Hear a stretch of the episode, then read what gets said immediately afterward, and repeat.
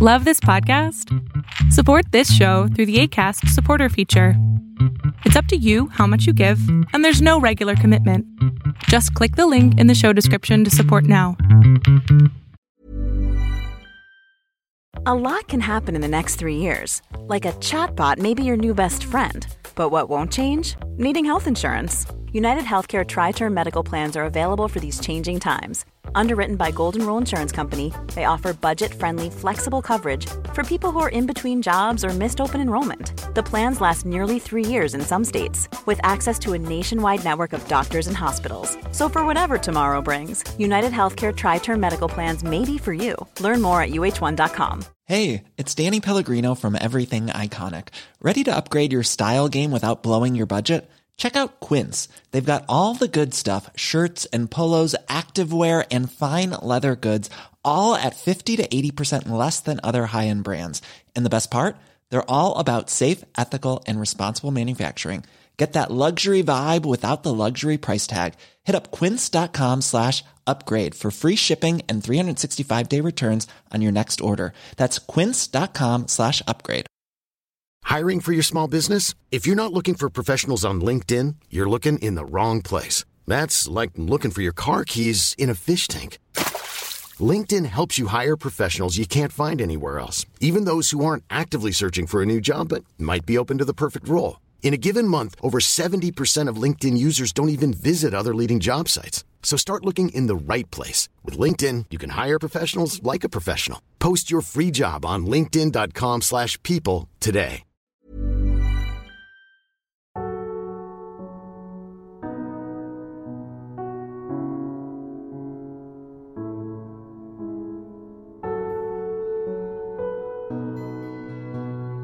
Welcome to the Serial Killer Podcast, the podcast dedicated to serial killers, who they were, what they did, and how.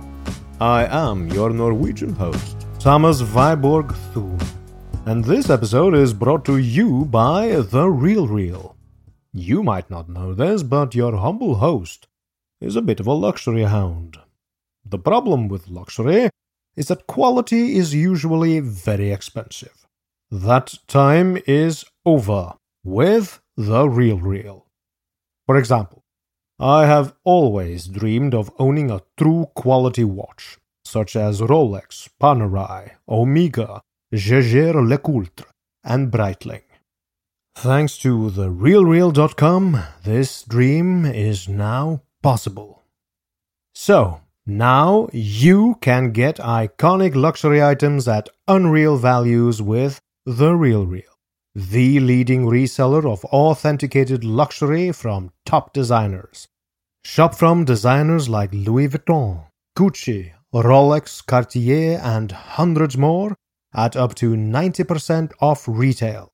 Shop in store, online, or download the app and get 20% off select items with promo code REAL. That's therealreal.com, promo code REAL, R E A L, for 20% off select items. Also, please check out patreon.com forward slash the serial killer podcast. Thanks to my patrons, TSK podcast is possible. Without them, I would not be able to publish new episodes every week even though I occasionally have great sponsors backing the show. I have many tiers that fit any budget, from $1 per month to the true TSK aficionados, donating $50 or more. The more you sponsor the show, the better the perks. On patreon.com forward slash the serial killer podcast, I have bonus features for all those who pledge $10 or more. Right now, there are both a radio station interview and a video serial killer film review available. Soon, I will upload even more exclusive content to the $10 Plus Club. So, make sure you don't miss out.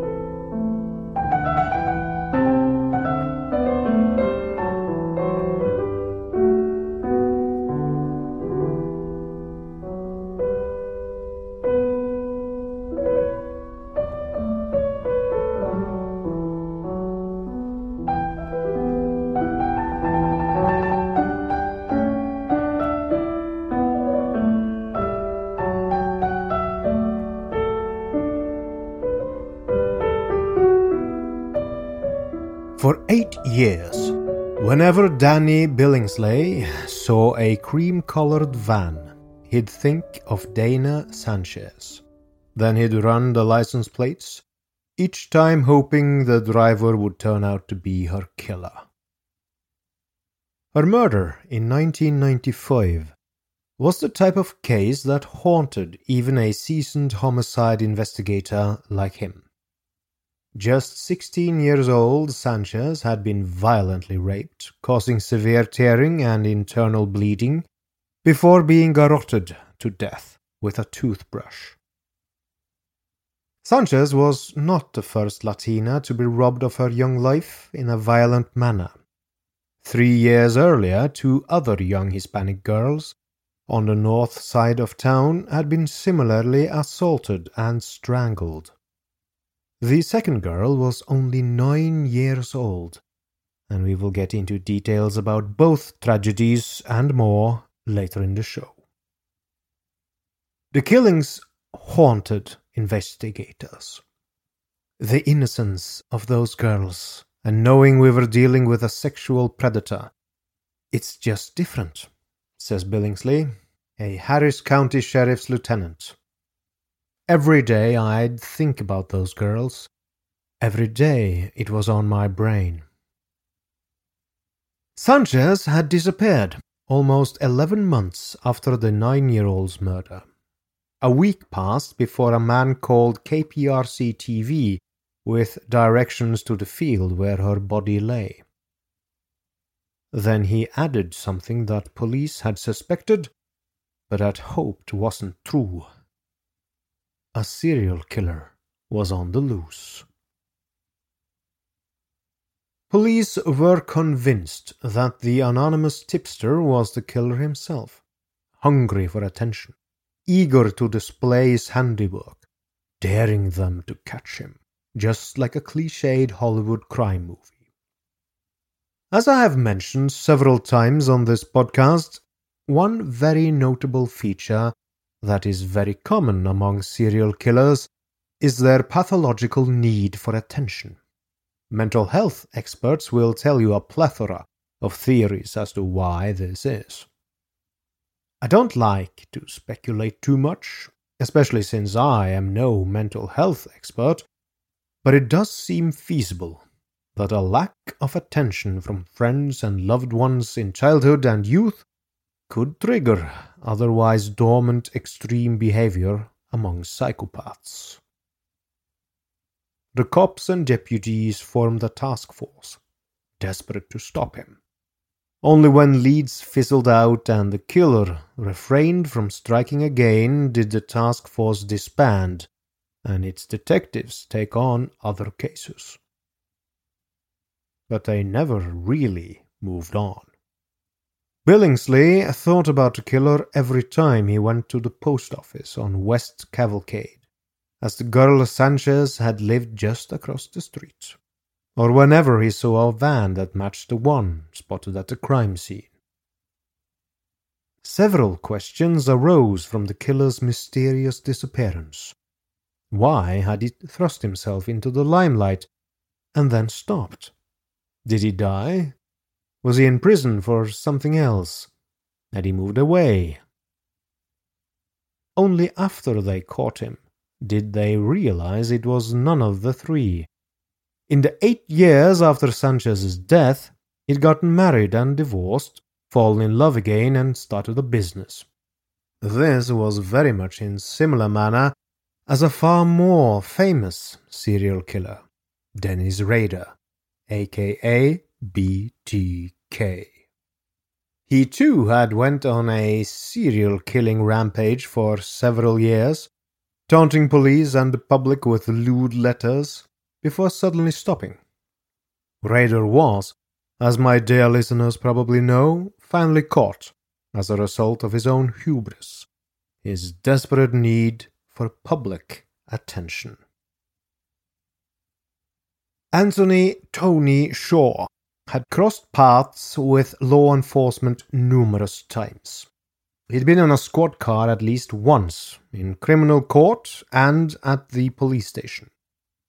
But no one ever really noticed the friendly, dark haired guy with the pierced chin. And that's how it had always been for Shore. Born the 25th of June, 1962, he seemed even as a child driven by two impulses to seek attention and to molest girls. He went from grabbing and groping to killing. He cruised high schools, molested his own daughters, tried to pick up a hooker. Then, after a few murders, he called a TV station to give police an added push. Everyone who might have stopped him, from relatives to social workers to prosecutors, seemed to be looking the other way. Even the people who detected his odd behavior failed to put the pieces together. And as Houston police detectives worked tirelessly to catch the killer, their own DNA lab failed to test the evidence that could connect Shore to the crimes. In the end, it was left to science to nab him. When Shore finally confessed, it was to more crimes than investigators had suspected the murders of four women, the violent rape of a fifth. Personally, I believe Shore could be responsible for far more murders than that, especially considering his supposed long cooling off period. When it comes to serial killers, Tony Shore is more akin to Ted Bundy than Jeffrey Dahmer. His hairline was starting to recede when he was in prison, but he was still good looking, with dark puppy dog eyes and a neat goatee. He had long been fastidious, even as a child. He hated to get dirty. His sisters used to tease him for folding his socks over a hanger for insisting on silk underwear, for instructing them on the importance of eating their sandwiches in a straight line, teeth marks precise as a row of type. Shore was born in South Dakota. His father, Rob, was stationed at an Air Force base there. His mother, Diana, had been honorably discharged after getting pregnant with Tony. After Rob's discharge, the Shores relocated to California, the first of nine moves the family would make before Tony started high school, crisscrossing from California to Florida before finally ending up in Houston. Rob Shore stated in interviews that he had no qualms about uprooting his family to move long distances. If a job opportunity with better financial rewards presented itself, they moved. Since he was in, and I quote, computers before there were computers, end quote, there was no shortage of offers. Tony was well behaved and hyper competitive. He always had to be the best, his family marveled at his ability to play any instrument, from piano to trombone to guitar. He won mention in the Sacramento Bee for his recital of Bach when he was just five years old. But he was terrible at sports, and not much better with his peers. Unlike his younger sisters, Gina and Laurel, he had trouble adjusting to new schools. He cried easily, his mother says, and he was arrogant. He liked to use big words. He'd raise his hand and say, I need to defecate. He seemed to require abnormal amounts of attention. He'd make straight A's, but he wasn't content to make them. He wanted acknowledgement for them as well. The one teacher he remembered as an adult was the one who disliked him.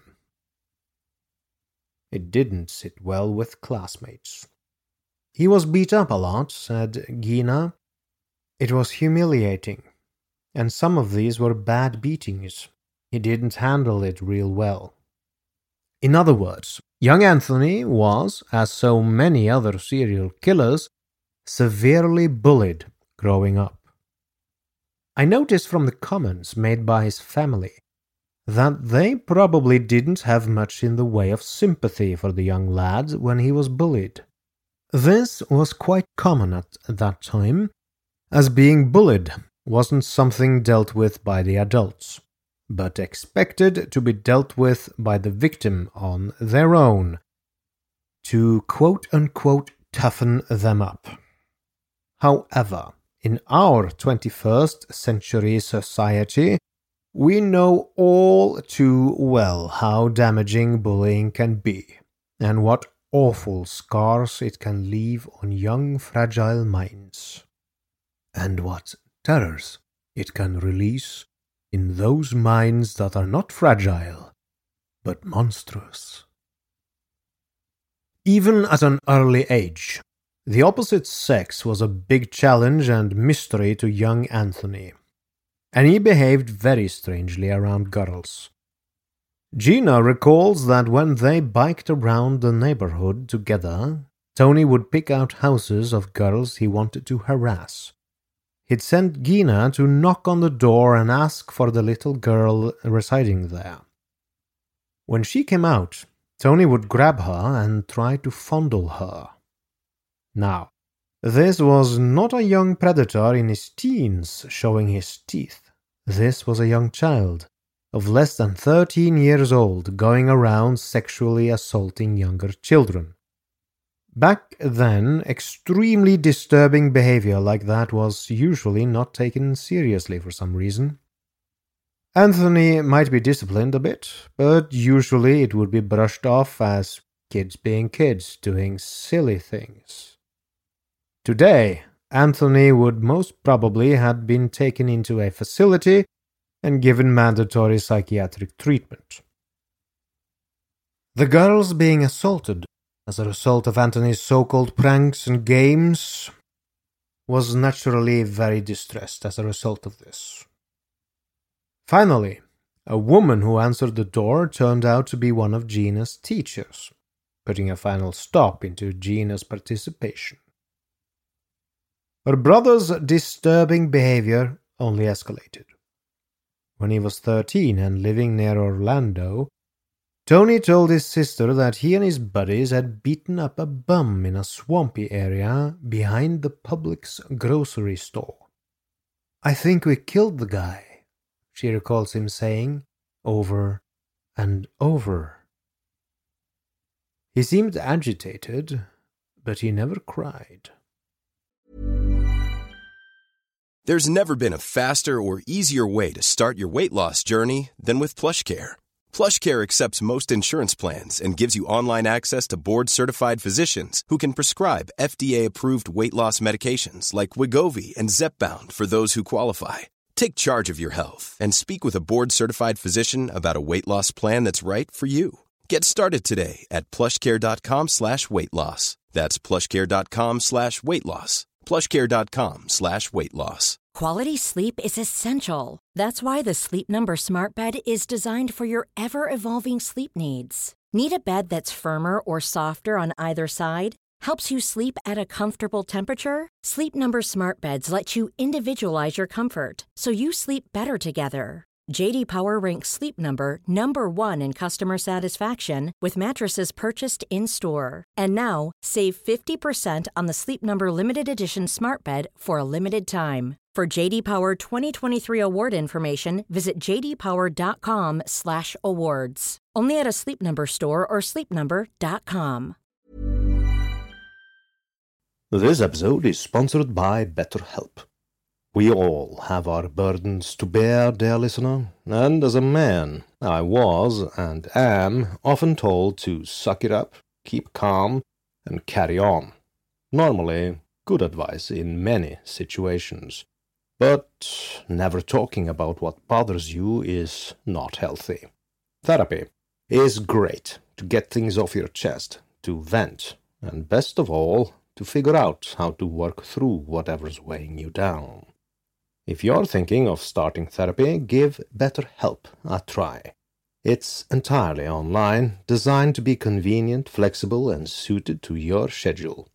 Everyone needs someone to talk to, even psychopaths, even your humble host. Get it off your chest with BetterHelp. Visit betterhelp.com slash serialkiller today to get 10% off your first month. That's betterhelp, H-E-L-P dot com slash serialkiller. He told her not to mention it again. He certainly never did. She was his little sister and his friend. She listened and then tried unsuccessfully to forget. Rob Shore finally settled in Houston in the mid 70s, but his family still had one more difficult move ahead. In 1976, when Tony was 14 and attending Clear Creek High School, his parents got divorced. Deanna returned to her native California with the three kids. Rob didn't fight her for custody. I figured she'd be a better single mother than I'd be a single father, he said. Although they differ on details, Diana and Rob say the marriage ended when Rob, who hadn't hit Diana before, beat her up. He says he told her he was leaving and she shattered a beer stain over his head. When someone hits me in the back of my head with a beer mug, I respond very badly, he said in an interview. Tony often tried to buffer his mother during his parents' arguments. He inserted himself between the couple. That caused Tony to face his father's wrath instead, and his belt, although this is only claimed by his sister. Anthony himself claims no memory of this ever happening. But Anthony did hate his father, and was hardly sad to see his parents divorce. He said, Good, we're rid of him. According to his mother Diana, Anthony now wanted to replace his father as the head of the household. But Diana wouldn't allow it. I told him what the rules were, she said. When Tony borrowed her car one night while she was sleeping, she called the cops. Back in Sacramento, she was going to school and working two or three jobs, including a long stint as a waitress at Denny's. Often she'd come home, make dinner, and head out to work again. She remembers Tony as a great help, but she wasn't home enough to monitor his activities. He'd found new ways to get attention.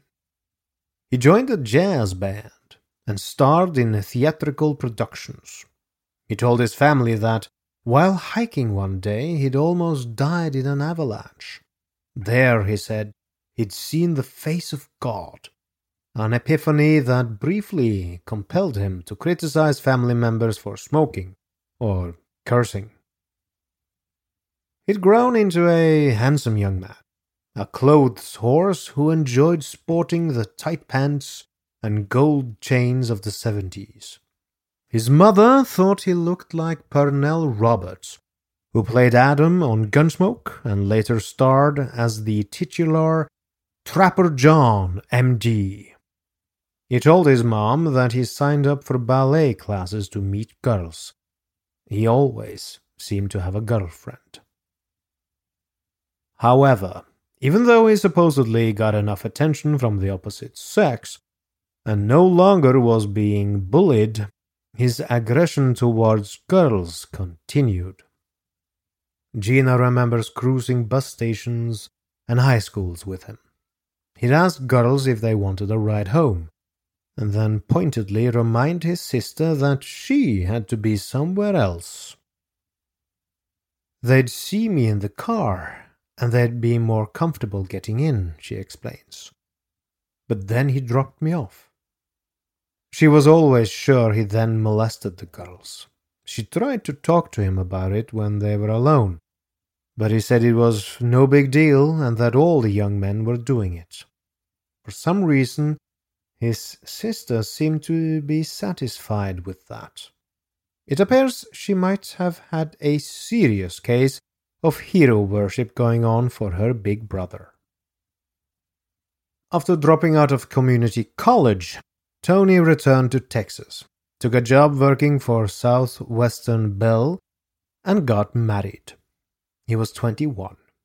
In three years, he and his wife, who was also named Gina, had two daughters.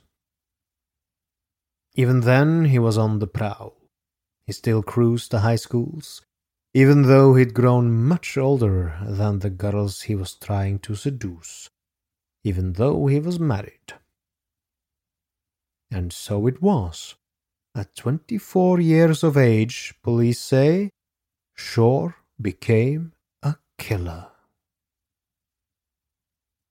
15 year old Laurie Lee Tremblay left her house the 26th of September 1986 at 6:30 a.m. to catch a metro bus to her school for the troubled kids in Montrose. An hour later, her body was found behind a Nina's restaurant 3 miles from her apartment complex. She had been strangled to death. Tremblay hadn't been robbed, and he had only unsuccessfully tried to rape her. He probably didn't manage to maintain an erection, and in a fury ended up killing the young girl. While she had only enough money for a one way bus fare, the people who caught that bus had never heard anything about her catching a ride ever. The police got tips, but none mentioned a telephone installer named Tony Shore. Some of Shore's relatives, however, began to suspect he had taken a wrong turn in life. He was halfway slurry to me, says Ogoretta Worley, his mother in law. I thought he was messing with dope. He always looked at me suspicious, like I was looking through him. His sister, Gina, came to visit soon after earning her bachelor's degree in psychology a few years after Tremblay's murder. She became convinced her brother was molesting his older daughter, who was then about five years old. He insisted on bathing her himself, kissing her on the lips, ignoring typical father daughter boundaries. When Gina complained about this to her mother, Deanna Shore was unconvinced she told her to call Children's Protective Services, CPS, if she was concerned. Gina says she did call, but supposedly never heard back from them. If this is true, especially considering how Gina had covered up and even participated in Anthony's crimes earlier in life, it is not known, and I would venture to say downright implausible. Diana visited soon after, and didn't notice signs of abuse. But one thing seemed odd. There was no food anywhere in the house. She also noticed that Tony and his wife's bedroom was off limits to their kids. Police say that Tony killed his next victim on the 16th of April, 1992. She was 21 year old Maria del Carmen Estrada, a slender Mexican immigrant with long dark hair. As with his first victim, she left home at 6:30 a.m., planning to walk to work. 4 hours later, they found her body in a Dairy Queen drive-through, less than a mile from her residence. Nude from the waist down, she too had been strangled. Police never connected the two killings. Despite the similar time of day and method, almost six years had passed.